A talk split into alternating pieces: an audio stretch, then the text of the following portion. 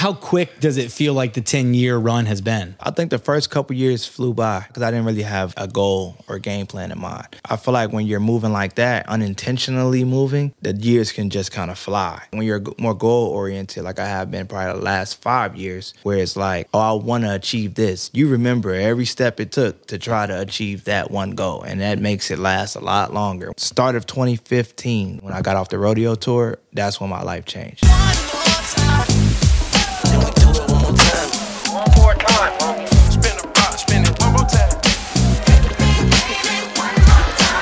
Ladies and gentlemen, welcome back for another episode of the One More Time podcast. I'm Playback Ben here with my co host, Henry with the three, aka the Trap Jack Black. Trap Jack Black. Who do we have in the hot seat today, my friend? Welcoming in on episode 84 of the One More Time podcast. It's a legendary day today. The brow has shaved his brow. It's Anthony Davis. AD. Ah. That's how y'all do me? That's how we're starting. That's how we welcome me in? That's, that's how we're welcoming our Have you ever got friend. that before? What? I got that yesterday. Oh, yes. So there you and go. it's it's funny because someone else asked me the day before that. It's funny. So this is like a three P now. Someone asked me the day before, has anybody ever said you look like Anthony Davis? I said, nah, like they don't really do that. Yeah, even though they do. And then yesterday somebody was like, Anthony Davis. And I was like, nah, so now I'm here. I appreciate that. That's amazing. Three in a row. We love a good three peat. That, that's a three P. For sure. In all seriousness, we have legendary photographer, director, philanthropist, entrepreneur. The list goes on and on. We got Cam Kirk, the Cam Kirk Cam. in the motherfucking building. I appreciate it, man. Yo. That's, that's a better intro. Thanks for having me. Yeah, yeah, for sure. I mean, over the last 10 years, just to set the stage for everybody, you've shot for pretty much the who's who of specifically Atlanta hip hop, but obviously, you know, broader speaking, you've done Gucci, 21 Savage, Metro Boomin, Future, Thug, etc. You've also worked with some of the world's biggest brands. We got Nike, Adidas, Puma, Airbnb, Budweiser. Once again, I don't have time to list them all. I just wanted to give you your flowers while you're sitting right next to me, bro I appreciate it. Seriously, it's unbelievably a- impressive. A decade of impressive accolades, man. I appreciate it. Congrats on that because I know that you celebrated your, you know, overnight success tour because you, you know, quoted the fact that like people say an overnight success takes 10 years. You're 10 years in the game now. Yep. Yep. How does it feel? it feels amazing. It feels like I'm on.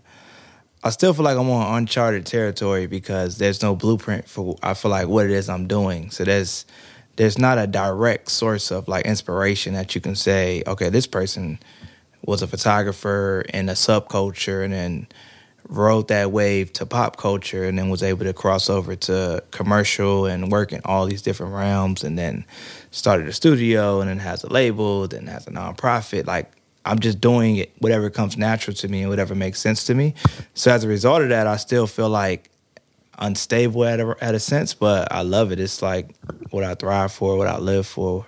yeah, there's no like Cam is the new somebody. No. I, I, yeah, I passed that. When I first started, I was the new this and the new that, and then I'm like, I don't think you can say I'm the new anything yet. yes. He's just Cam Kirk. Who did you get early on as like Cam is the new who? Uh, early on, it was it was obviously a lot of uh, just really dope photographers and, and photographers I, I still look up to to this day. Some that I I don't think I've passed in the realm of straight photography. So it was like the South Jonathan Mannion or um, Chi Modu or uh, um, I got. Uh, like you know, I, I find myself following the footsteps still of Zach Wolf and Diwang Valdez. Like those are like big bros to me that I still look up to to this day, and still you know like are super inspired by and impressed by their work. Uh, but early on, it was like those names were the ones that were kind of like put on me, and then a few people say Gordon Parks, which I think is very like ambitious. I won't go that far.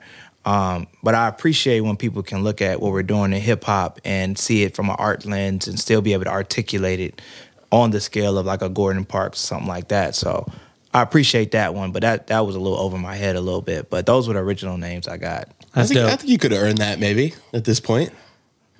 That's dope. I mean, that's the power of hip hop. You know, that's how I look at it. Gordon Parks is one of the most critically acclaimed photographers ever. You know, of all times, no matter race or anything. Yeah.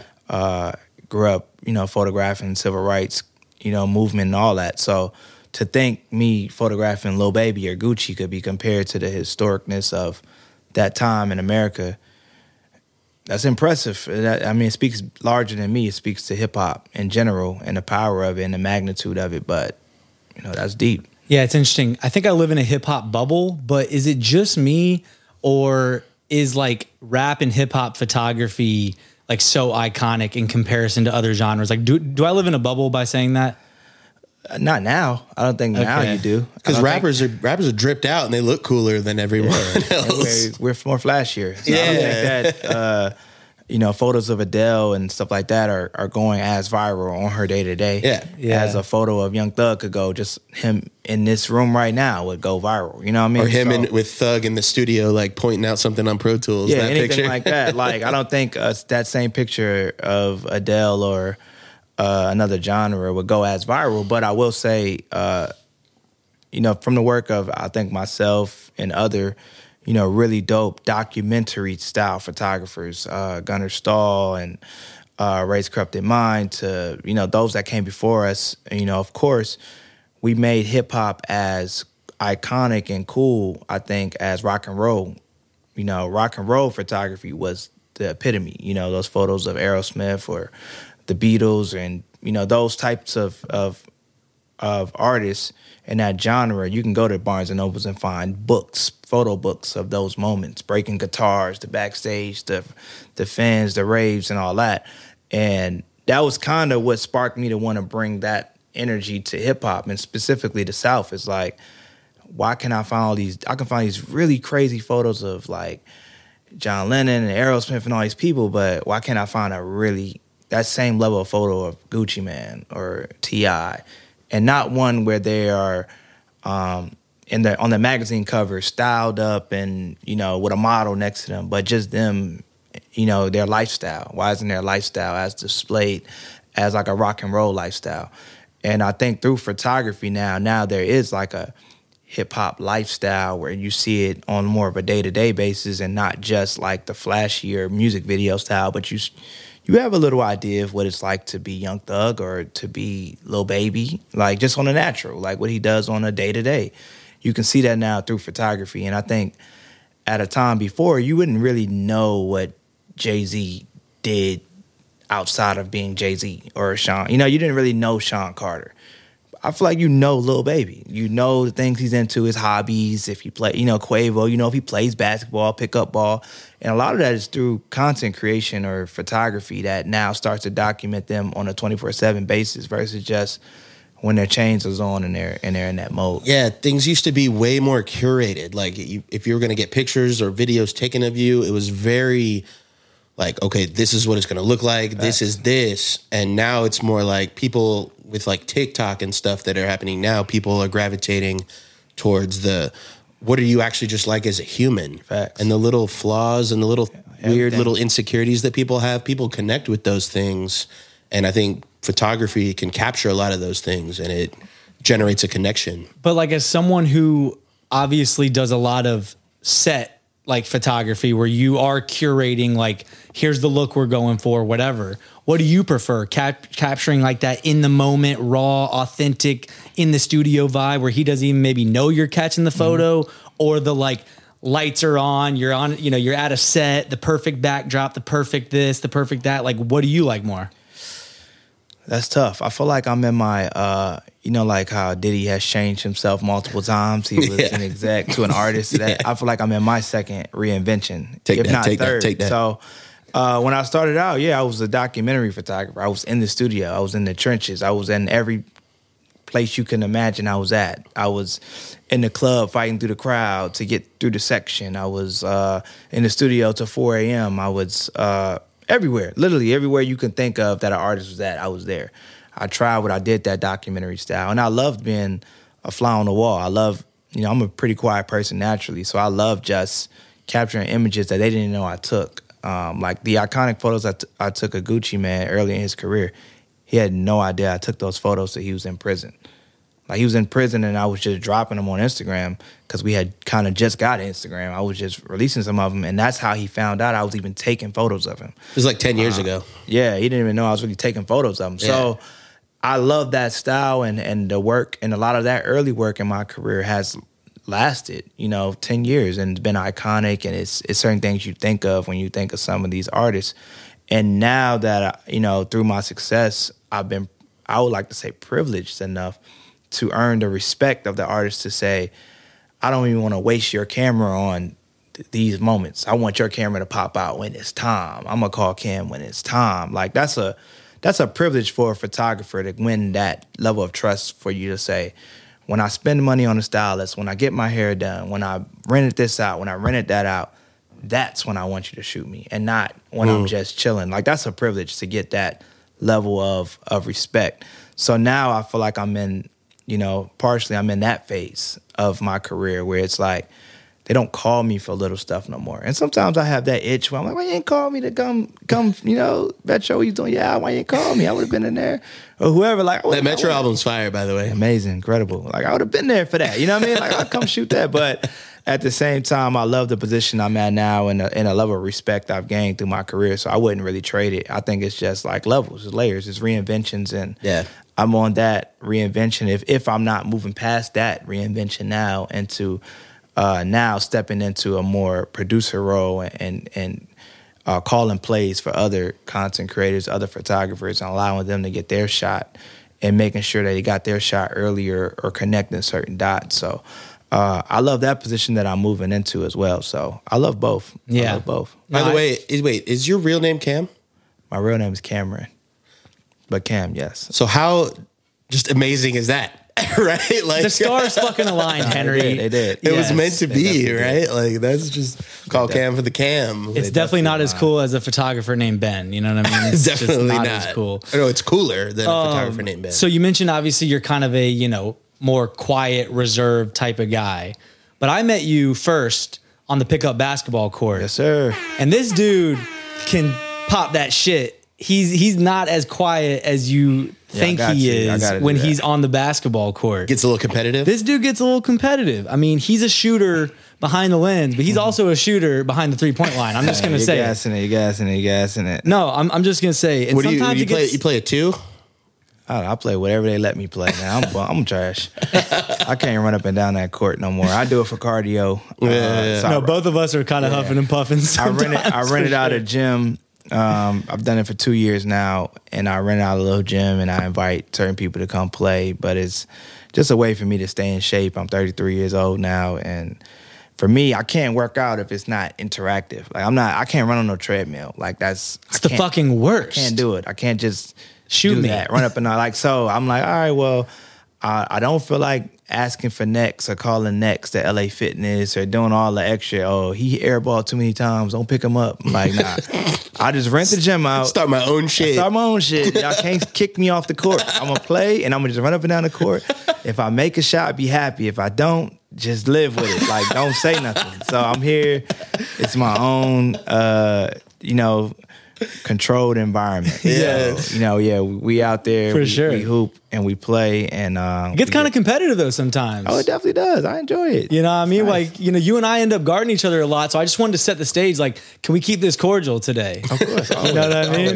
Because like we've been, you know, It's always good vibes. What, I what Yeah. I most, what I love about sports, you know, just like music, is community. It literally breeds community. I mean, this this sport session that we do has went from, you know, there were days it was five of us and six of us to I think our group chat is forty some names in there. And what I'm most proud about, whether we do it, is it's two years, no fights, no altercations, uh, no negative energy, and that's you know in competitive basketball, That's uh, huge. Contact sport, that's that's pretty rare. So uh, I commend the community we built there, and that's also allowed me to escape from industry a little bit. It's like I'm there and I'm I'm just me. Like there's people on the court that have no consideration for me being Cam Kirk. I'm I'm just me out there, and I, I love that. It keeps me grounded, and I like having environments like that where it doesn't matter who who is anybody out here. We're just all equal when we play basketball. So uh, I love the community that it brings. For yeah. sure. No, and for also, sure. if y'all do want to have any beef, it could be good content. So don't be afraid of that. You know what I'm saying? and we're here for the clicks. Now, maybe we I'll- need the clicks. But yeah, maybe I'll vlog one of our games one day and you know get Oh, Cam man. in his element. You Could be know what I'm dope. saying? Could be dope. Um, but no, so going back to kind of like the the decade of a run that you've had so far, what I wanted to ask is like, does it feel like this 10 years has gone by like that or does it feel like 100 years you know what i mean like how quick does it feel like the 10 year run has been Uh, I think the first couple years flew by. I think they were. I was. Um, I think the first couple years flew by because I didn't really have a, a goal or game plan in mind. So I feel like when you're moving like that, unintentionally moving, the years can just kind of fly. And then you look up and like, damn, I didn't do what I wanted to do. Or I didn't. You, you're not really able to calculate what you were doing. Um, but when you're have, when you're more goal oriented, like I have been probably the last five years, where it's like, oh, I want to achieve this. You remember every step it took to try to achieve that one goal, and that makes it last a lot longer. When you're like, I set out this year to do this. I remember that process. I remember all that. But if you ask me about days in like 2012 or 2013, it's like those are like blurs to me to a degree. I didn't really have a a mission in place of what I was trying to achieve. I was just kind of out here going with the wind. Uh, but start of 2015 or like March 2015 when I got off the rodeo tour, that's when my life changed. That's when it was like moving with intention. Uh, we don't just do anything. I, I took ownership of my brand, of who I am and what I stand for. I developed who I am and what I stand for. And I was able to start building community around myself. And that started like 2015. So from there, those five years feel a little long. Like, you know, sometimes it's like, wow, that was that was a long time ago. Like, you know, like, wow, look where we're at now. So yeah It's like a science experiment. You need to have a, a control to like, you know, to work against to be able to measure how you're how you're doing. You know, you got to have like that. you know, and then you introduce a variable, having goals, 100%. something to measure against. I think yeah, I could see how that would slow things down a little bit. yeah. So what was the like light bulb moment or light switch moment of you know what I mean? Like what happened when you came off that that tour in 2015 that made you pivot and understand like moving with intention and branding? You know what I mean? Like was there something that happened or Oh yeah, like- hundred percent. It was uh, it was honestly seeing uh, traveling, you know, the United States with Travis Scott, Thug, and Metro, and it was the first time in my career. I had before that when I first started my career, I traveled with Young Scooter, so I was that was the artist that I first started my career really, you know, locking in with, and Scooter was a goat, but Scooter did a lot of like the um, you know, sub markers. That was kind of before hip hop really started to really become uh, popular music. You Yeah, know, he was probably still- doing like the Chitlin circuit, right? Yeah, we we would you know we would go to Carolinas a lot, uh, Cincinnati, uh, Houston. Um, but yeah, it's that that little corner of the mar- of the world Yeah. right there. Um, so when I went on a rodeo tour, that was my first time. Like you know, I don't know how many cities it was. Let's say it was Mainstream. thirty cities. You know, Yeah. L.A., Dallas. It was, yeah, it was all the NFL markets, right? Yeah, you're going to all these places and back to back to back. You know, Scooter at that time was, you know, it was before people went to rap concerts. You would go to the club and see your favorite, you know, Atlanta artist. Now you go to their shows, right? So before he was performing in the middle of a club, and you know, he still did his set. And and what I will say, Scooter set the tone for this whole hip hop that's in Atlanta right now, and I'll stand on that. Um, Super underrated. Shout out man. Scooter. Yeah, big shout out. Like was getting paid. He's still streaming 40 like crazy. Yeah, I can believe it. Cult following. He's getting paid 30, 40,000 a show before Instagram. Like, you know, like that was Yeah. unheard of Wild. to not have an album out. Like he was doing outrageous things um at that time. He's super goat and super slept on and, and underrated and and not appreciated enough. But beyond that, uh, the rodeo tour opened my eyes to like because after after Scooter uh, unfortunately got locked up and Gucci got locked up, that's when I started working with Metro, and I started working with more like the younger up and coming Atlanta, which was a new a new regime. It was SoundCloud Atlanta to a degree. It was um, it was Migos, it was Thug, it was Rich Homie Quans, it was those those that lane of Atlanta that was ushering in. So I had put a lot of groundwork from like 2013, 2014 up into the rodeo tour. So I had started to really develop Cam Kirk because I wasn't just shooting for Scooter anymore. I was now kind of spread around the whole scene. So I was doing music videos for Migos, music videos for Quan, music videos for Metro Boomin, uh, music videos for Thug. So I had started to develop the brand Cam Kirk just as a, a content creator.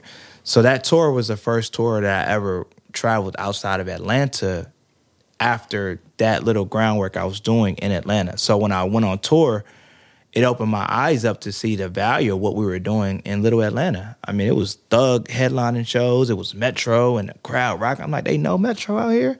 They know these songs. They know Thug's whole album.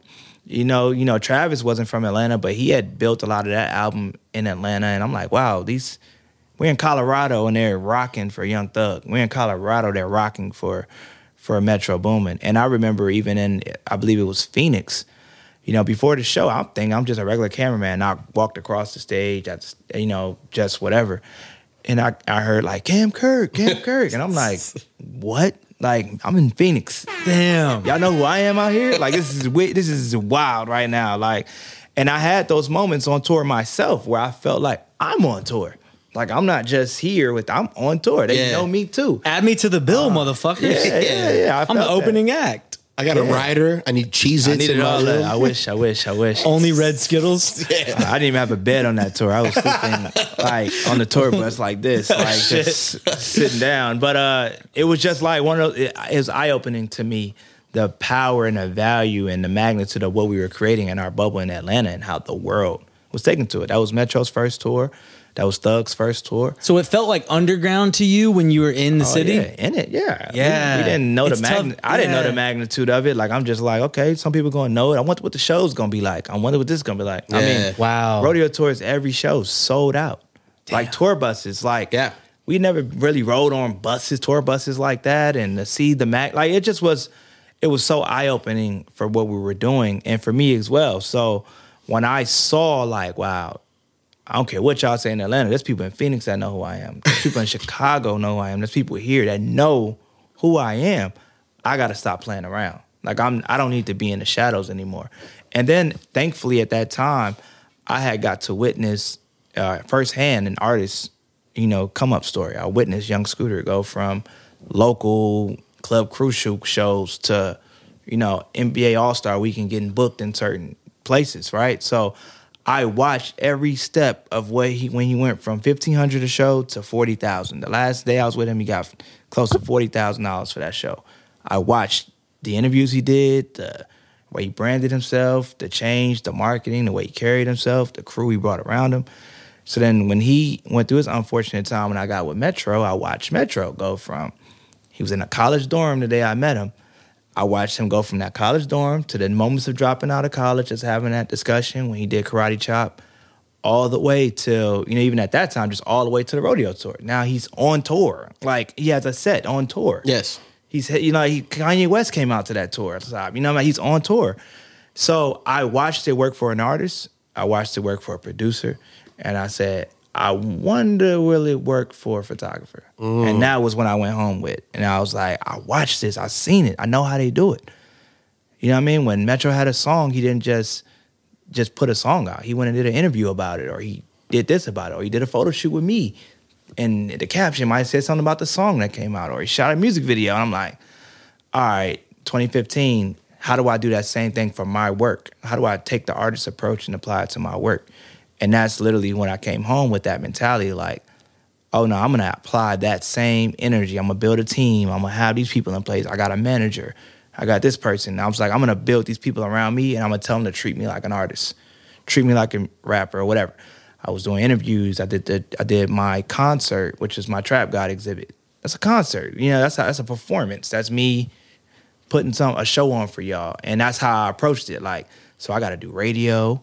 I went to, you know, 94.5. I went to 107.9, whoever would talk to me. And I did, you know, I went through all these resources that I had and I started treating myself like an artist. And that's when it changed 2015, coming off that tour. Damn. So there was no blueprint for this. Nah, I, if it was, I don't want to disrespect anybody that's been doing it before me. Cam didn't read it. Uh, I didn't know it. Didn't Uh, know it existed. my blueprint now blueprint was now my blueprint was was Zach Wolf, Diwang, and Jonathan Mannion in the sense of how they carried themselves as photographers, their approach to a photo shoot, the the quality of their work, the way that they were able to work with multiple artists. Uh, Diwang and Zach. Diwang to me was like the ultimate documenter. Uh, that whole Motion Family clique. They were very underground and raw, and Yeah. they would travel with Lil Boosie and travel with Jeezy and get the shots that you wouldn't expect to get. and then Zach Wolf to me was a little bit more at that time a little bit more polished and commercial. He would shoot Gucci for Double XL when Gucci had this on and that, but he was documenting the South from a more like editorial lens versus a documentary lens. And then Jonathan Mannion, who to me is still the ultimate The GOAT, the goat. There's no, there's no, there's no debate. The goat. He's his. If he only took one picture and it's the one where all- we all know which one, the OutKast one. I mean, even if you just have that, to me they go down in history. But then, Different but then his cultures. His like you know catalog of, of To be able to it's un- shoot- it's unreal. Jay Z and the and the capture a New York essence with Jay Z, to then come to Atlanta and capture an essence of Atlanta, something that's iconic for different regions. To then go to capture uh, Lil Wayne and his whole catalog in New Orleans and create something that feels true to New Orleans and something that's true to New York and Atlanta, and then to go to Detroit and capture Eminem and something that's true to Eminem and then go and skip all that and go to Lauryn Hill and capture something that's feminine and, and true to uh, Lauryn Hill and Aaliyah. It it blows my mind the the photos he's been able to capture and how he's been able to transcend his career over 20 plus years to still capturing new artists to this day or DJ Khaled covers to this day. It- he's just it's re- it's honestly ridiculous. Have Uh, you had the pleasure of meeting Mannion? Oh yeah, yeah, yeah. We've met a few times. We Nice. actually uh, spoke on a panel together. That's got to feel Yeah, that was incredible. Unbelievable, I spoke on a panel with Jonathan Mannion, Zach Wolf, and Diwang. get out of here. Like that was like a.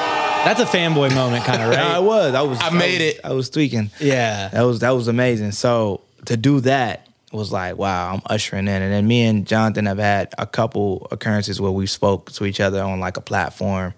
Um, very, very welcoming and very just like, you know, doesn't really um not guarding no gates, no gatekeeping, no weird energy. Very just like, yo, I respect what you're doing. What you're doing is is dope and I you know, he's an idol. That's dope. Sure. So, contrary to popular belief, probably for a lot of people who are maybe familiar with the impact you've had on Atlanta culture, you're not from Atlanta.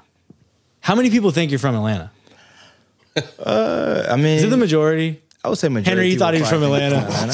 Henry doesn't do his fucking research, but it's all good. I read your notes. It wasn't in there. It would definitely I was like in to, there. I will like to say Cam Kirk was birthed in Atlanta. Okay, I've okay. never been called Cam Kirk anywhere in my life. The brand.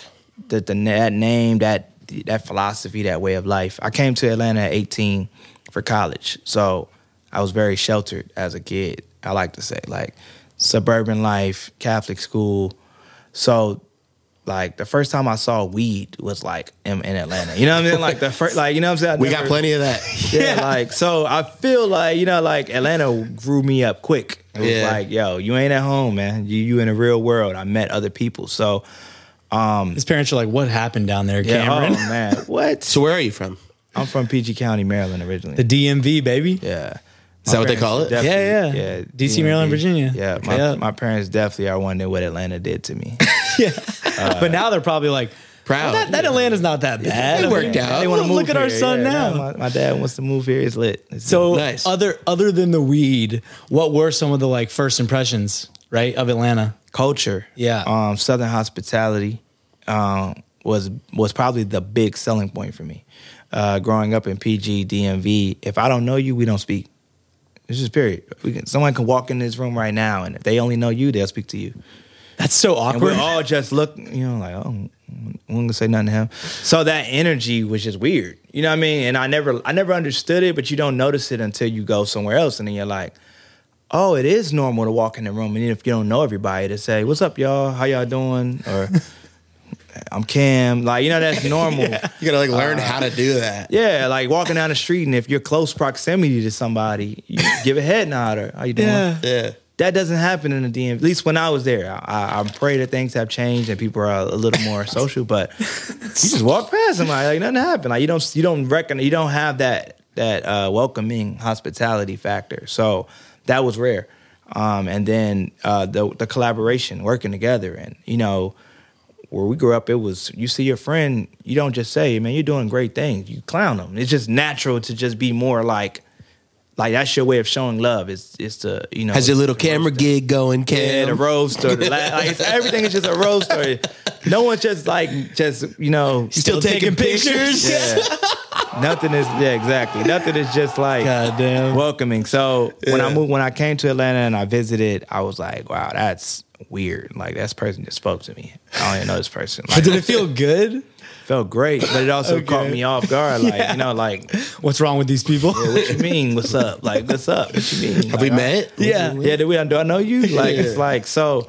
When I got used to that, I was like, man, that is that's an incredible feeling to just feel seen. You know, sometimes to just be seen, um, and accepted for whatever it is you got going on. So when I that's what made me fall in love with Atlanta, and that's why, you know, I like to say if I wasn't if it wasn't for Atlanta, I would be a completely different person. You know, not necessarily for the bad. I just would have been a different person. Like I'm not like many people from the DMV now. So it's that that uh, part of me is kind of worn off a little bit, and Atlanta is kind of taking more of a shape. Sure. Hey, your experiences kind of just shape you for Yeah. better or for worse. Exactly. I, I thought he was gonna say his first impressions was there was hella ladies That in was- the AUC. That was, that was definitely because I heard an interview that you did, and I wanted to fact check this. So there's Morehouse, Clark Atlanta, and Spelman. For those that aren't familiar, in the AUC Yep. here in Atlanta, all HBCUs. Yep. Spelman, all girls. Morehouse, all guys. But Clark is both, Both, right? yeah. But you said in another interview it was like a twenty to one girl to guy ratio. Yeah, because Clark Atlanta, unfortunately, is a reflection of you know just black men versus black women going to college. So Okay. there's already a, a skew of up on women going to college more than black men. Well, now you're making it depressing. Versus, I was trying to make it It uplifting. is. It is. I was, like, I was trying to say there's so many girls It at was. Clark It was Atlanta. 20 to 1. It's He's like, like- oh, there's no black guys He's like, in college. well, there's a sad reason behind that. It is. truth, You gotta, you gotta give it the real. But it, I mean, Cam. for me at Morehouse, uh, all boys school, like you're like, all right, we take advantage of this. Uh, but yeah, Yeah. it was it was Clark is probably made up of. Hopefully, it changed now, but probably like seventy percent women, Dang. just naturally, just you know. So because of that, you got seventy percent women at this school, hundred percent women at this school, and it's just y'all at this school. So Yeah. yeah, the ratio is skewed. You know, How did you get any work done? I didn't, man. My GPA was terrible. Um, well, you don't have classes with them at least, so that's sometimes, helpful. Sometimes you do. Sometimes Oh. they cross over, but Oh. not not as much. And I think that that's that's an advantage. Yeah, it sounds Uh, like you it go would to be. class without thinking about that, and you go focus Yeah. on your school, and then you you do your thing after after class or whatever. For sure. So, despite your dad being a photographer, obviously you've told this story, you know, a bunch, so I don't want to belabor it, but you know, you didn't pick up photography because of your dad having all this camera equipment and shit really. No. That was just something he did. Yeah, but my dad he does a different style of photography. What So, kind did he do? Um, my dad's the type that you would hire to shoot your wedding or uh, set up a backdrop at like a formal event or uh, like more of that style of photography where it's very very professional. Like he wears a suit to go take photographs. You know, uh, I You wouldn't don't wear a suit when you're on the Oh, tour bus with never, Travis? Never, never. so it's different. It's like his, you know, it's more set. His stuff is just different. So watching, experiencing photography from his perspective, I didn't know of the creative, like artist side of it. I knew more of the technical, like here's how you show up and here's how you present yourself and how many photos are you buying? Five, eight by tens. It's like okay, uh-huh. that's the package. I got an eight by ten package. It's like It was like super transactional. it's very transactional. It's very. I mean, my dad's a creative too, so some of his wedding photography was lit, but it's like you didn't really see it that way. It was like, how many? What package are you buying? You're Yeah. buying twenty photos, a book. You know, so it was just very different. So it wasn't. Uh, to me, it wasn't cool. Like, it- and it was a chore to me. My dad would make me do that for allowance or spending money. Like, well, you'd have to go with him to the oh yeah, put your suit on. You're coming in. You're my suit. shit. so it's like Get some B roll. ah, I don't want. No, just like set up the lights and you know. Yeah, when I raise my hand, click the button, and Yeah. all, like it's like, man, I want to do this. I'm trying to, you know, do something else. So photography was a chore to me. So I never ever in my life imagined I'd be doing it. It was a chore to me. I didn't like it um, because of that. And then when I when I moved to Atlanta and I witnessed an industry like the music industry, we don't have necessarily a music industry in the DMV. Um, so when I witnessed like Young Jeezy and Gucci and this, and then I figured out I can marry photography with this world. That's when it became like, oh, light bulb moment. Like, okay, I, I necessarily didn't not like taking photos. Like, you know, every once in a while, if I got a dope photo of my dad with my dad, I probably would be excited to see it. Like, oh, I took that. Like, that's cool. Everybody's happy to create something. But when you can mix it with the industry that you like, that's when it's like, light bulb moment. Yeah, for me, I kind of feel like that about podcasting in that the reason why I've found this so enjoyable for me is that I'm like, I was just the kid that was obsessed with the music industry. So I started doing shows in college.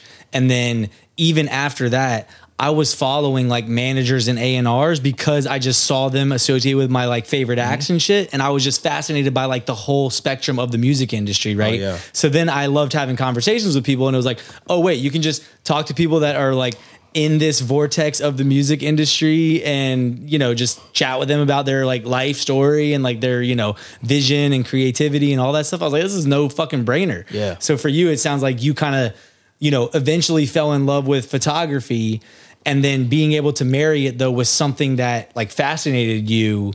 That's why it kind of got you so, I guess, excited, right? No, exactly. And then I and I and I really my I tell people my passion is really marketing. So marketing is my that's my passion. So when you get to the root of it, you skip past photography, you're gonna fall into marketing. I like coming up with marketing plans or marketing ideas, and photography is a means to market things. So when I approach photography, I approach it from a marketing eye. That's why, I like right now, my go-to in the industry is like I do press photos for artists. That's like probably what I get booked the most to do on a day to day. It's like your images that's going to live on your Spotify billboard or your Spotify top, whatever. It's like Banner. banner. Like I do more of those type of photos, and I'm I'm really good at that. Or ad campaigns like Nike and Adidas and stuff like that, because I shoot from a marketing eye. So when I take the photo, I'm already thinking about What is the, what are they going to feel? What are they going to think when they see yeah, this? and where they're going to put the words at. Where's the logo mm-hmm. going to go? Leave your space logo's right gonna go right here. So let me leave space. You know, use it face this way because I can see your track list coming on the side of this. That's such a like it's such an obvious thing almost, but, But I guarantee not. you it's not. No, like it's I was Yeah. like Most I was like, oh shit, you're don't right. think that way. Yeah. Yeah. So they shoot either too tight, they don't leave space. Um, they don't shoot uh, horizontally. They only shoot this way. Mm-hmm. So if you only shoot that way, you know you can't get a billboard. You just cut yourself off billboards. Or a YouTube thumbnail. YouTube thumbnail, all these things. You just That's where my head goes. yeah, because you're thinking too much of your phone. You're, you know, younger photographers are thinking about their phone. They shoot this way. Yeah. Um, so off the rip, it's like you didn't eliminate it so many ways that your photo can be distributed just because you didn't take it horizontally. Uh, so you have to think both ways. Like, oh, this would be great as a thumbnail. This would be great as an album cover. Album covers are squares, so your image has to be has to fit the dynamic of a square. So you have to think about everything you want in the image and take a step back, take a step forward, or think about the crop. You got to think about the logo placement. You got to think about do they have drugs paraphernalia in their hand? If they are, they have weed. It won't be. It can't go nowhere. Like your distribution of it is gone. But maybe you get the smoke and you tell them to hide the blunt behind his behind his back. All right, take a puff, then put the blunt down. or you zoom in, and you got to know how to still capture the essence of what you're trying to capture without ruining it. You know, ruining it. So if he's wearing a lot of logos, you want to avoid the Nike check maybe on his shirt if it's not a Nike shoot because that can come up being something that the label will say we can't use it because we don't want to clear it with Nike. Or so you have to think. Yeah, but you got about- contacts at Nike. You can just I call do, them up, right? don't- Labels don't pay me to do that. so Shout out to Coca Cola. yeah, exactly. So so walk me through. I'm really interested in this, right? Like walk me through. I'm a big rapper. I want some press photos done, or I want a Spotify banner photo done, right? And I'm like, yo, who else can I call besides the Cam Kirk? yeah. Can you walk us through whether you want to use a real life example and say who it is, or if you just want to talk in generalization? I'll leave that up to you. But Let's like, say Ben's the rapper. Okay, Henry, I was hoping he was going to say a specific one. God damn it. Okay, but like, what's the process like? Like, who calls you? What's the planning like? What's the day of the shoot? You know what I mean? Like, can you walk us through kind of like a a start to finish of like how this goes? Yeah, I mean, me now the, it's changed tremendously. So me years ago, that process was probably a lot more. Me today, it's like it's barely anything. It's like a phone call, like uh, from a label rep or somebody I know in the industry. Like, yo, I'm sending my guy to you. Need need some quick press photos. So when I first started, and I think it's a it's a gift and it's a uh, a testament to my trust and I guess my my uh, reputation in the industry. Now when I do it, the label don't even show up to shoot ninety percent of the time. 90 percent of the time, there's no rep there. It's like I'm sending uh, my guy to you right now, and I want to come back with photos. I need Email this. us. Yeah, just email the photos when you're done. Uh, when it first started, and there's certain artists that have more hands-on, you know, management. Uh, but when it first started, it was really, it was really like hands-on. So it's like the label doesn't may not trust you. They may ask you for a mood board back. They may say, "Hey, how would you want to approach it? Show me this, show me that. Where you gonna do it at? Who's gonna do this? What this?" They give you a whole shot list. I need three quarters, four quarters. I need a, a this or that. And then it's a lot more like while you're trying to get it going, you're following like a, a blueprint or that they have. I need them shot on white, gray, and, and they give you all these rules.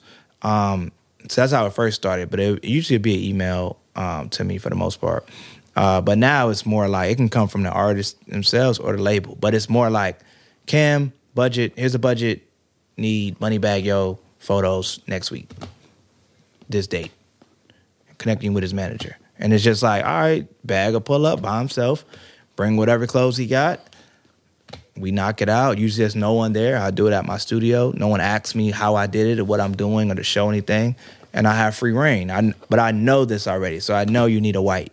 I know you need a black backdrop, and then I'll usually take the liberty on the third one and just have fun and do whatever whatever I want and have my own style to it. But So those label like blueprints kind of helped you to at least be like, oh, yeah, shape now I don't do even, it. yeah, now I don't even I know need what to you need. Yeah. you already know. You don't got to tell me. I know what you need. You need Yeah. Is that for just because your reputation kind of precedes you now, or do you think it's just indicative of how the industry is now? They kind of just Nah, I think it's my reputation. Yeah. 'Cause we, you know, now that I rep other photographers, sometimes we have to answer a lot more questions. Or who's going to do it? Can you send me that work? Can you send me that portfolio?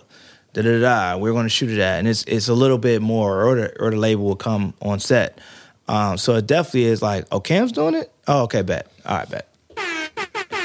We Yeah. appreciate that. We're good with that. We're here's the artist. Here's the artist number. Or here's whoever. Just get it done. Um, so definitely, the reputation allows me to to be able to move in that in that way now. So it's effortless. Now I can do a press photo shoot in two hours. Like Yeah. it's like it's at, especially if it's at my studio. It's simple. I know the setup. I know what you need. Roll the backdrop out. Da da da da. Next look. Da da da da. Get you in and out. And I don't I don't really waste a lot of time. For sure. So, you know, this kind of a perfect segue. You know, you mentioned obviously that you rep other creatives. So I think this is probably the most innovative thing you've done, if not one of the most, is your collective gallery Yep. business. You have multiple businesses. We can get into maybe, you know, some of the others in a minute, but can you tell the people what exactly collective gallery is, what the vision is for it? What inspired the idea, even because I think that it's genius and it's innovative. Like, just talk to us a little bit about about that. So everything I've done uh, or been inspired to do from even a business standpoint, career, movement, is because I wanted something and it wasn't available to me, so I made it. I made it happen. Um, necessity. yeah, when I wanted to take photos of rappers, uh, not just in the studio, but photo shoots, I made it happen. I started putting rappers on billboards, and I did uh, my Trap God. I mean, I did the uh, day four exhibit where I started to hit up rappers to say, if you give me an opportunity to do a photo shoot with you and you take it serious, I'll put you up on a billboard. I'll pay for it. So that was how I got. Boom. That was how I got. Who's artists- saying no? that's yeah. No one's gonna say none of that, and that's how I got them to say, "Shit, I know who you are. I just whatever. I ain't got to pay for this and nothing. All right. And now you want to put me do? on a billboard? So that's how Say I. less. That's how I became a go-to for photo shoots. Because before that, I was just documenting. Yeah. Um, you know, when I wanted to be in an art museum or have my work blown up or printed, I did it myself. I did a Trap God exhibit. Like, all right, I'm gonna just rent a space out and print my work, hang it on the wall myself, and invite people here because I'm not getting into the high museum. I'm not getting into these galleries, which is fine. Like, I'll just make it my own. So, But like, were those big financial risks? 100. percent Yeah, okay, because you're making. I mean, I'm just saying, like the way it panned out, it's like, oh yeah, no shit. Like, I'm just gonna throw some money at some billboards, and then didn't I'll have have no money at the time. I Yeah, was broke. yeah. So I was I was wrangling up money. I did a GoFundMe for the day four exhibit, um, which was very stressful. But I I did it. I was I asked for money and I and I bartered like video shoots or photo shoots and things of that nature uh, with like local artists that was like, all right, you was gonna pay me a thousand dollars for the video shoot. Send five hundred to my Kickstarter. I'll do a video shoot for you for this. Wow. Um, so I was doing, I was leveraging my own, you know, my own money and resources, and just doing whatever to, to invest back into myself. I've always invested in myself. That's I've never not done that. So I don't respect anybody that doesn't do that. So I've always done that. So all that came either out of my own pocket or out of a major resource that I, a relationship that I've been nurturing that came through. So um, even when I started my studio, that was my my own pocket of money that you know I invested in to try to do that. But fast forward to Collective Gallery, um, when I in 2015, 2016, when I started to do more photo shoots of rappers, me and my business partner John Rose, we sat down and I was like, "Yo, I'm not getting called to shoot, you know, magazines. I'm not getting called to shoot these campaigns that I want to. I'm getting looked over. I need an agency. I need to sign to an agency. Maybe that I feel like that's how the New York photographers are getting on. Or how I was like looking up, like, is Jonathan Mannion signed to an agency? Is this person signed to? An-? I was trying to find as much information as I can as how are they getting to shoot like a Nike ad or this ad. So me and uh, my business partner, we looked up all the agencies we can find on Google and just looked up and I like this photographer. I see in his bio he's rep by this. I like this. And we send out a wildfire, like a mass email, you know, individual, but like to every agency we could find. And at that time, I was like already had press on like Complex, Hype Beast. Like, sorry, I was getting looks. I was known. Um, Complex had named me top 15 rappers every rap fan, sh- I mean, photographers every rap fan should know. I had like certain accolades under my belt. Had the Trap God exhibit that went viral, all these things. So I reached out to every agency, and not one agency even responded or offered it. You know, some responded, we're not looking for talent at the time. We're not looking for this. We're not looking for that. So I kind of, that's what inspired me to go back to drawing boards. That fuck it, we just gonna make this thing work ourselves.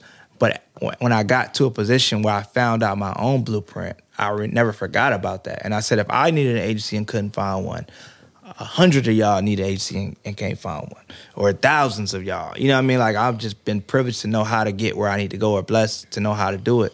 So Collective Gallery started because I remember not having that, and I knew I needed to do it. And then for me as a marketing, you know, guy, I knew starting an agency is boring. You know, oh, I have an agency, I do content. That's boring. I'm in Atlanta, the music industry capital. What's inspired? What runs Atlanta? Labels, music labels, QC, street execs. You know, Tig. You know, Slaughter Gang. Like that's what runs Atlanta, and I'm in that mix. I feel like I'm one of them. I've been branding myself like an artist for so long. So, an artist doesn't start an agency. An artist starts a label, and that was literally the concept. Like, I'm not to start an agency. I'm to start a label, and I'm to start a label because people need to respect photographers as artists, and not just we're not just photographers. We're actually artists ourselves. We shouldn't all only pick up our camera when you pay us.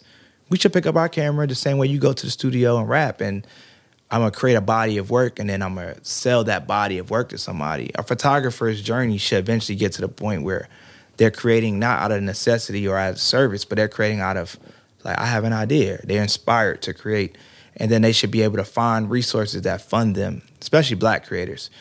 And I know I didn't have that until I started my studio and had all these all these other resources that I was able to not be a slave to being a service photographer, meaning you only work when you're when they call you. And that's the only time you get paid to do photography. The only time you pick up your camera is when such and such needs a photo shoot. You should be able to pick up your camera anytime and be able to find ways to make money. That's what music artists do. Imagine if a music artist only rapped When someone approached them with a song, yeah, yeah, they only like did writer. features. Yeah. Like I only do features. The only time I can ever rap is when I do a feature. Yeah.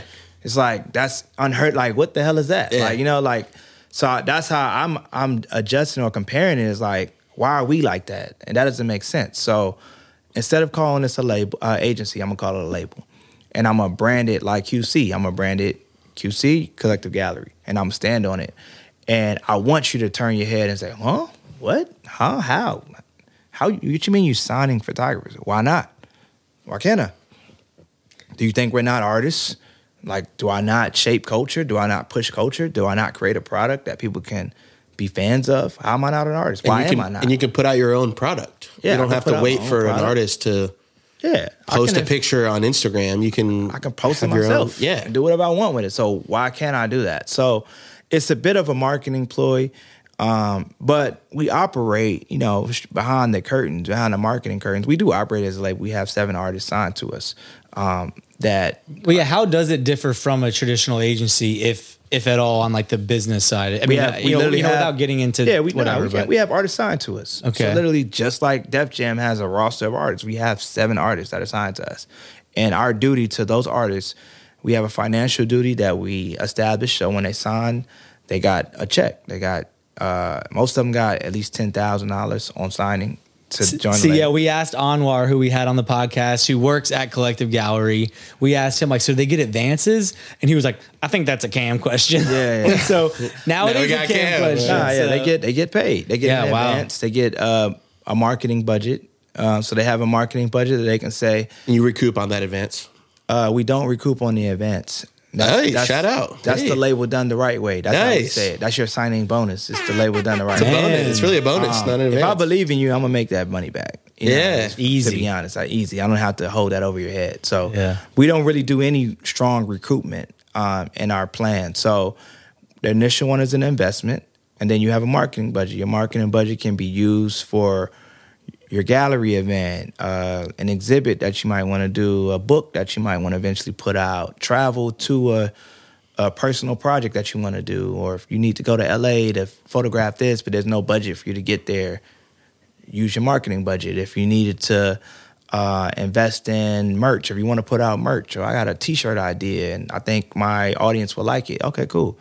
Well, use your marketing budget, produce a T-shirt. If you were like me, I use my money. You know, I put a billboard of yourself up. You want to tell the world who you are, or invest in that.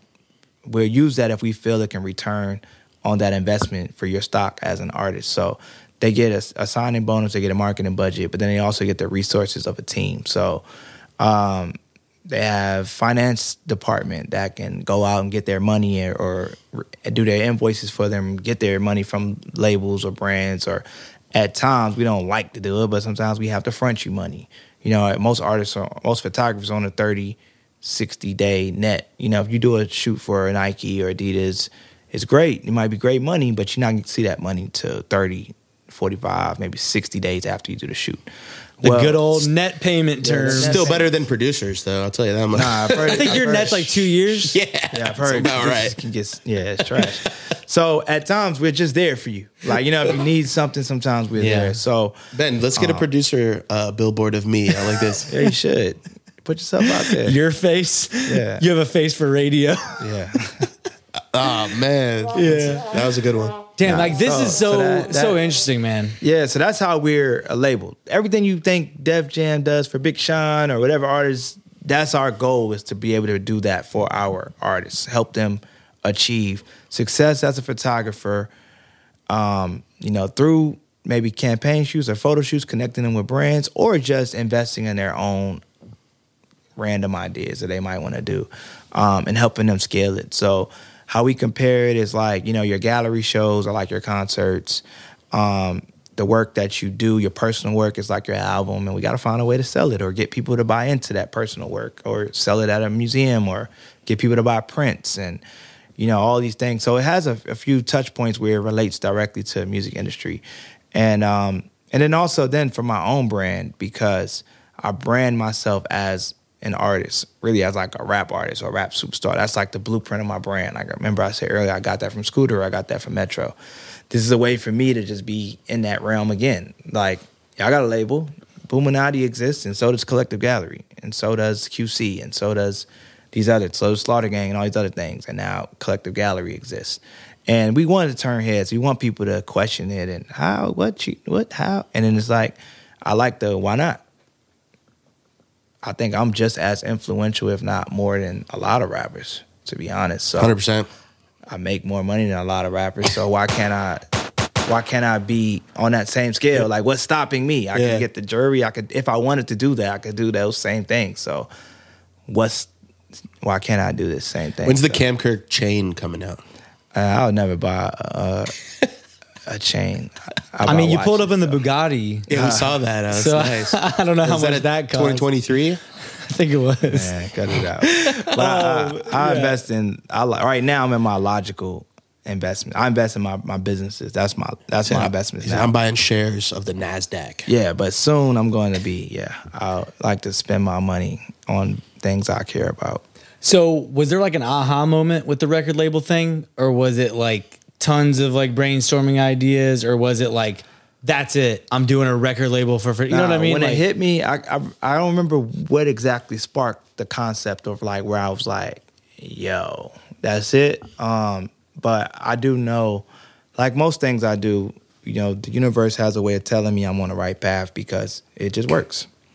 It it just works. I don't know. It's just like it's very little friction of bringing it to market when I'm on the right path, and that's what I use as my barometer of should I be doing this or not. Do you think that that's just kind of unique to you though? Because a lot of people have said that some of the breakthroughs that they've had were almost when the most friction was happening. So do you think that's maybe unique to you, or do you think that maybe should apply, you know, elsewhere? I don't know. Uh, yeah, maybe that's unique to me. I just yeah, feel like I, feel mean, like- I don't know. Maybe you. I mean, we've had a lot of people sit here and like some of the ones that have gotten, you know, to be in positions of success. They like, had to really push. it seemed like not an obvious like quick not quick but like not a least resistance path you know what i mean Yeah, I mean, that's always friction. I don't want to make it seem like I just, you know, glided through everything. But um, when I set my mind to something, because I'm a very intentional person and I'm also very calculated, just naturally. Like, I'm naturally like an architect. I'm logical. I'm not emotional at all either. So, my steps are, are usually guided with logic. I've thought about it 10 times before I just woke up and did something. I don't mm. move off impulse when I make decisions. So, I would like to say that that plays a part as to why I already predict the friction, so it doesn't maybe come off as friction as much. So when I mm. started the label, I knew people would question it. I knew it wouldn't make sense. So I already thought about the three things we need to do to ensure that this makes sense. We need to sign people for real and have testimonials quicker.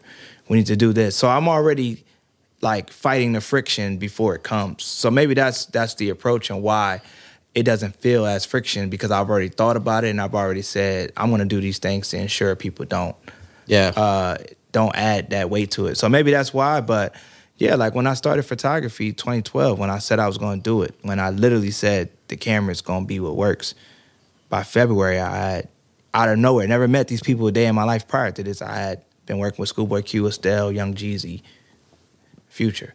Like, you know, like it was like by February, like it was like that quick. It was like, oh shit, I'm in the industry now. You know, by that by that end of that year, I was you know, young Scooter full time, traveling with Scooter, working with Gucci, like 2012. yeah So Yeah, it's like if certain it's things- working, uh, yeah, you don't fight it. It just works like that, where it's Yeah. like, oh, this comes easy. I took that iconic photo of Gucci in my first year as a photographer. Wild. Um, so it's like, look who's calling right now. Gucci. T.I Oh wow. Yeah. you can take that call from tip if you need to I'm gonna take this on this on this. Uh, yo that would be amazing Do let him know though. We'd love to do an interview for sure. We interviewed. sure, Dave, we interviewed for sure. Damani. yeah we interviewed damani backstage at uh, beer and tacos and that was a good one for sure Yeah. He's probably gonna call multiple times. So I, if he does call back, I'll answer it. okay cool All right, sick. yeah we'd love to hear a, uh T.I conversation Yeah, we'll, yeah yeah we'll edit it out just to make you know everyone jealous Yeah. Um, so, I mean, you've got a product on the shelves in camera stores, like your camera cleaning kit, I Yeah, think, yeah, right, yeah, or yeah, something. yeah. You've got, you know, your philanthropy stuff that you do through the Cam Kirk Foundation. Like, what are you most excited about right now? Ooh, I'm excited about everything. Equal, you know, equally to be honest. Um, um, hold on, let me text him right quick. Text T.I, please. Yeah. By all means. Tell them you're on the One More Time podcast. Hey, I'm doing the One More Time podcast fire. right now. Having a great time. They're an Atlanta-based interview podcast. They interview rappers. I, I'm most excited about, you know, truthfully everything, but uh, I feel like everything is lining up. The stars are lining up the right way. So, Collective Gallery, my studio just turned five years old. So, Congrats. Um, we're looking to take that to more cities and, and do a lot more things with it. So I'm super excited about uh, my studio. Super excited about uh, really everything. You know, everything is just is so exciting right now. So uh, the cleaning kits that you mentioned, I'm trying to step into creating product and accessories for um, photographers. Like like you know, Jordan created his sneaker. Like, what does that look like for me? Retail You know, is a like- whole other world. Dude, you when I saw that, I was like, retail. "This is fire!" Like, what's it look like? And then also it's like other than Canon, Nikon, Sony, Fuji. Like who are those people? You Like, make a like, lens? who made that? I mean, eventually, why not? Shit, the cam lens. It's like I'm right now. I know for a fact there are photographers around the world that are, you know, looking at the equipment I use and literally going to the store to buy it. You know, they're looking at whatever I, you know, or looking at Jonathan Mannion or looking at Gunner Stahl, looking at these people and saying, "What, what do they use?" And I'm gonna go buy it. So Why shouldn't it be yours? why not? Like you know, Vertical what's- integration. What's stopping it? So I know I don't have all the resources. I'm not going to say tomorrow and be a competitor to Canon, but it's like, all right, well, maybe I maybe I still use a Canon camera and a lens, but why does my camera strap have to be a Canon strap? Why does my bag have to be a Canon book bag? That's basic stuff that I know I can make today. Yeah. Um, that's probably a lot easier to compete with products Yeah, like that that I can are compete with the accessories all day. So Yeah. we started with a cleaning kit. It's an essential item. You need it. You need to clean your camera in order to be, in order to take great photos. Every now and then your camera gets dirty, like anything in the world. Like you gotta clean your ass. Like every day you gotta clean your damn camera. So What's the biggest thing you've learned about the product space? I'm sure there's been like a crash course on like getting product into retail, right? Oh, yeah, like you know, yeah, like what's yeah. the biggest thing that's been like, oh shit. Where's it for sale, by the way? um, yeah, are you on right now it's Amazon? for sale. Amazon, Walmart. Mm-hmm. Uh, it's for sale at Social Status here in Atlanta, PPR here in Atlanta, KEH. Um, yeah, so we've got a couple great, you know, distributing partners. Um, Nice. it's at Closet, Fonny Store, cool. Shout out, Fonny. and it's at the studio. So we have some great distributing partners. And again, like I say, anything I, I do when I when it it works that easy in the sense this is our first order. Like, you know, so our first wholesale order, you know, we're in five retail locations, including social status and um, A Ma Maniére. That whole vertical chain is like in multiple stores as well. And then you talk about KEH, who's a premier camera store. That's, you know, worldwide, world renowned. Then you talk about PPR, who's the number one camera store here in Atlanta. Um, and then you know it's being sold on Amazon and people are buying it on Amazon. It's like when you start something and immediately does that, like you make profit on your first run of equipment, it's like wow, like that's that's a sign that you know we're perfecting it, we're getting better at what we're doing. Um, you know, with every cha- everything is a different challenge. It's one thing to teach some tell somebody your skill set, like you should trust me to take your photos, bro. Um, but I gotta now you should trust me to do this, or you know, if it's merch, you should trust. You should trust. I know what you look good in, and you should wear this. But now it's like you should trust me, bro. I use this to clean my camera, bro. Use it. It seems like very logical, you know, and especially, I mean, I think even just the biggest cheat code of like having it at the studio, there's photographers coming to rent your studio. They're. They're like, oh, I got to clean my camera. Looky Oh, yeah. here. Got some shit on your camera, bro. You want to Yeah. Yo, do you ever just walk around and tell people they got shit on their camera and just hold your uh, That's a cleaning marketing kit? strategy right there. Yeah. Yeah. That's our sales pitch. Yeah, For sure. Grab, that's the, grab that camera and accidentally put your fingerprint on the on the lens. That's amazing, man. shit, man, it's dusty. You know, but yeah, that's that. It's just an essential item. But also, a lot of what I try to do needs to have an educational component. So a lot of it is also just like educating photographers. I know for a fact I inspired a lot of uh, what do they call it?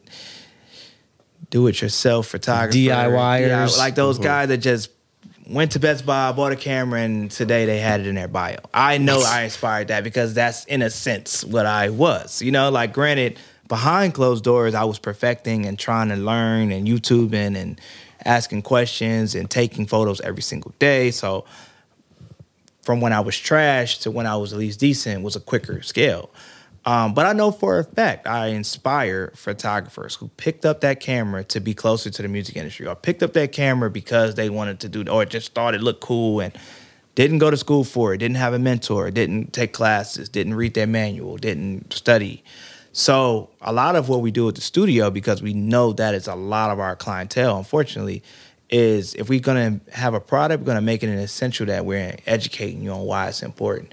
So why go out and spend thousands of dollars on camera equipment and not if you're not gonna take care of it? So that's like the first step. Before I can tell you, before I can tell you to buy a camera or buy a lens, I want to tell you Why you need it? why you need it and why you need to take care of it. Like these are things we're gonna have first. And then as the product line grows, it'll start to grow into like, all right, now you're ready to buy a five thousand dollar item or a thousand dollar item because you know how you you got these essentials that are needed. So the next thing we'll probably move to is a camera strap.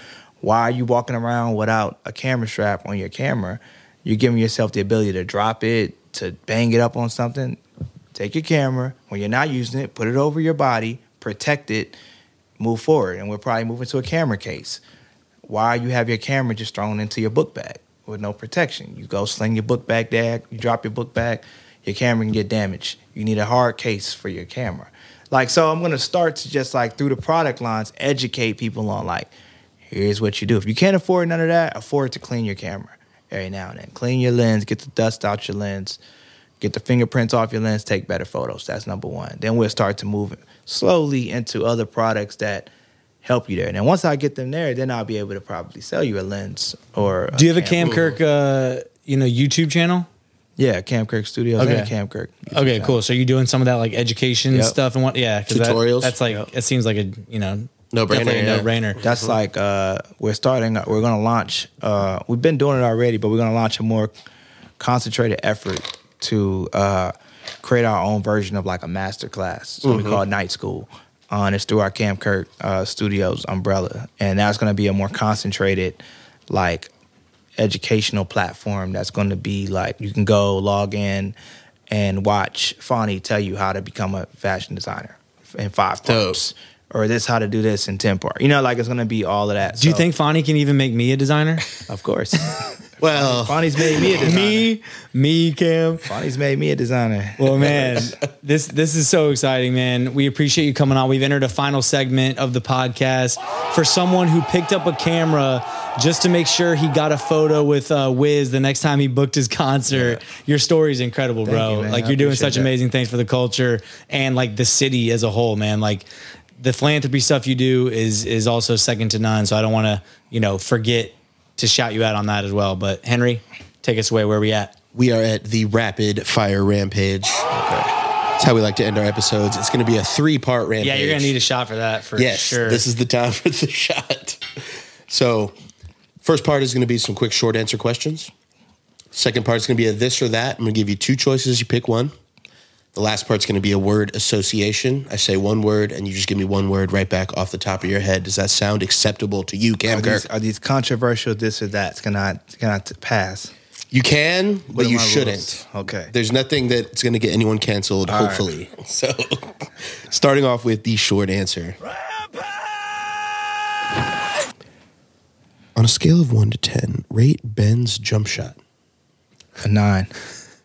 You didn't That's have, way you didn't too have to lie. generous. You didn't have to It's lie. that jump shot. I I'm don't know how. streaky. I'm don't know streaky. how. Yeah, he does. yeah. All right. yeah. Cam, what is one of the weirdest things you believe in? I don't believe in a lot of things, to be quite honest. I'm I'm a very uh, Matter of fact. I can be a pessimistic at times. Uh, weirdest thing I believe in, I would say, is all my dreams. Fire. You got to be a little weird to make it as Yeah. as some big as these, you've Some of been. these ideas are weird. Yeah. If you were an object inside Cam Kirk Studios, which object would you be? I'll probably be the backdrop. Setting the stage.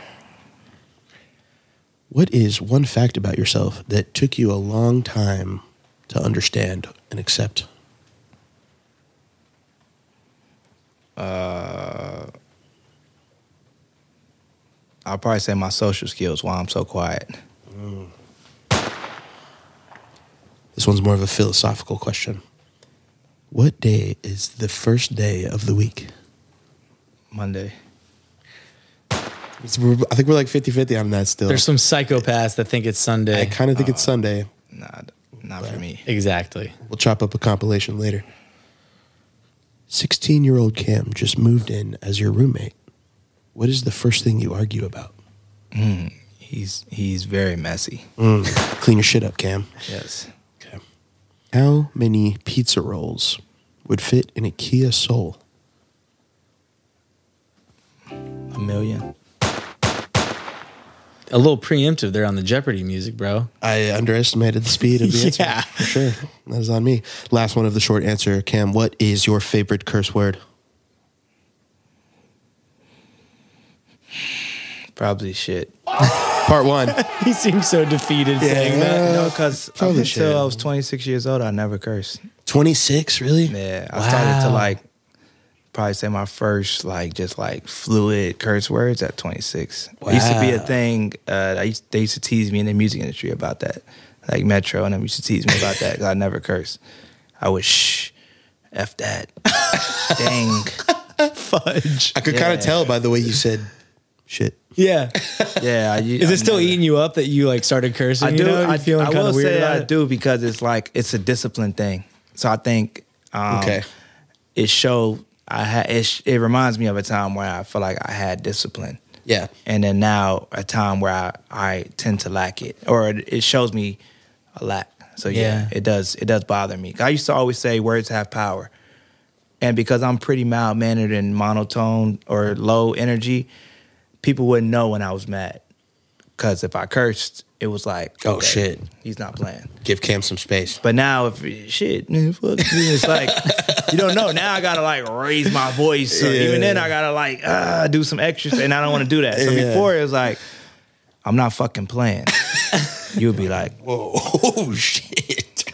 yeah, like oh, he's not playing. You know, now if I say that now, you don't know. So I always believe words have power. So I just like to give more power to those words because I think it, it makes it stronger when you say it. Moving on to part two. Part two. This is the this or that. Pictures or video? Oh, photos, Fisheye or slow mo? slow motion.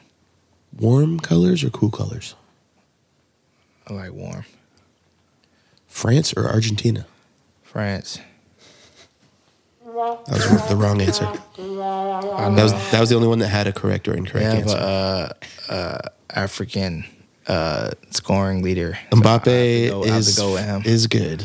I'll give him that. Drums or melodies? Uh, melodies, Drums or flats? drums, PlayStation or Xbox? PlayStation, Free lenses for life or free sushi for life? lenses. I hate sushi. Should That was the easiest pizza. decision. something. Yeah, pizza would have killed me. That would have killed me. Damn.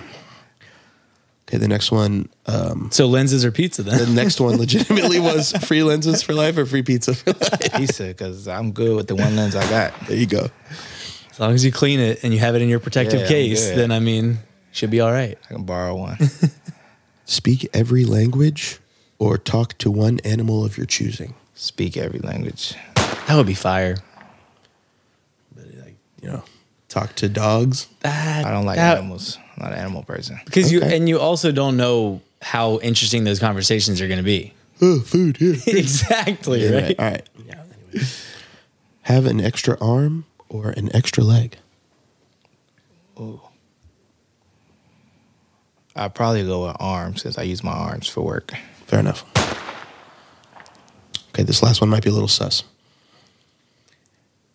Every time you orgasm, Lil Yachty's Poland plays, or God damn it. or every time Lil Yachty's Poland plays, you orgasm. Whoa. I'll probably go with the first one. Part two. Wow. That was good. I He's, hate, he's I keeping up the hate that last one, Henry. That was a good one. Come on. Come on. We learned a lot about Cam with that last one. Did we though? Not really, but he is keeping up the speed. This is a good rampage so far. It's all boiling down to this last part. This is the word association. I'm going to say one word and you just give me one word right back off the top of your head. Maybe two words. Let's just your it. first thought. Part three. Rampage! Starting with hip hop, Cam Kirk, style, Kanye West, caffeine, Mountain Dew, airport, Hartsfield Jackson. podcast. Don't set me up one more time. One more time. All right. You could have said any podcast. You chose to say one more we time. here. We here. That means a lot, Cam. Thank you for that. Appreciate you, We man. here. Diamond, Players Club, pumpkin, Halloween, rugby, Polo, snake, YSL, duty, Call of Duty, Call of. Lil, Lil Yachty, Cryptocurrency. uh, Ethereum, Overnight. success. What an interview. This what a has rampage. been Cam Kirk. As always, please like, comment, and subscribe if you fuck with this interview. We have an event coming up. Oh no, it'll have already happened. It'll be the night of. We have an interview. We have an event tonight. We have event. We have an event tonight. Yeah. Pull up R Bar ATL in Edgewood. Cam's gonna be there. He doesn't. He just doesn't know it yet. Yeah. Right. And until next week, Henry, what are we doing? Getting out of here. Getting the fuck out of here. Peace. Peace. Pop that shit like one more time. They pop that one more time. Pop that shit like one more time. They pop that one more time. her for en skørt nå Og der har mig det shit trippin' up Middle finger to the law